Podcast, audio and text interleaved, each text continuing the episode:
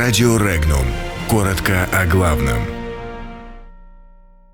Молдавия погрузилась в борьбу за власть. Чечня – за землю. Президент Молдавии аннулировал указ о распуске парламента. У российской границы замечены самолеты США и Швеции. Стало известно, когда и как на Украине пройдет референдум по НАТО. В Чечне прокомментировали события на границе с Дагестаном. От чего зависит участие ростовского губернатора в выборах? Президент Молдавии Игорь Дадон отменил декрет о распуске парламента, который подписал временно исполняющий обязанности премьер-министра Павел Филипп. По словам президента, декрет не соответствует конституционным нормам.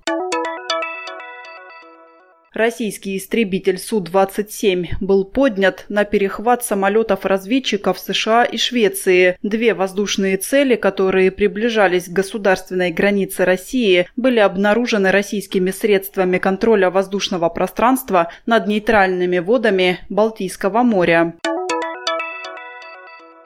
Представитель президента Украины Владимира Зеленского в Раде Руслан Стефанчук рассказал, когда в стране может пройти референдум о вступлении в НАТО. Он дал понять, что сейчас Киев к такому референдуму не готов, и ключевым будет вопрос грамотной информационной кампании. «Учите историю», – посоветовал спикер парламента Чечни Магомед Даудов лицам, которые снесли дорожный знак на границе с Дагестаном. Он заявил, что снесенные дорожные знаки будут установлены на том же месте.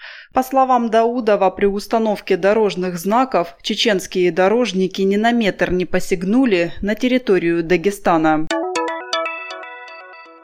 Губернатор Ростовской области Василий Голубев выставит свою кандидатуру на пост главы региона после окончания срока полномочий, если будут соблюдены два условия. Решение будет зависеть от доверия людей и доверия президента. Выборы нового руководителя на Дону состоятся в 2020 году.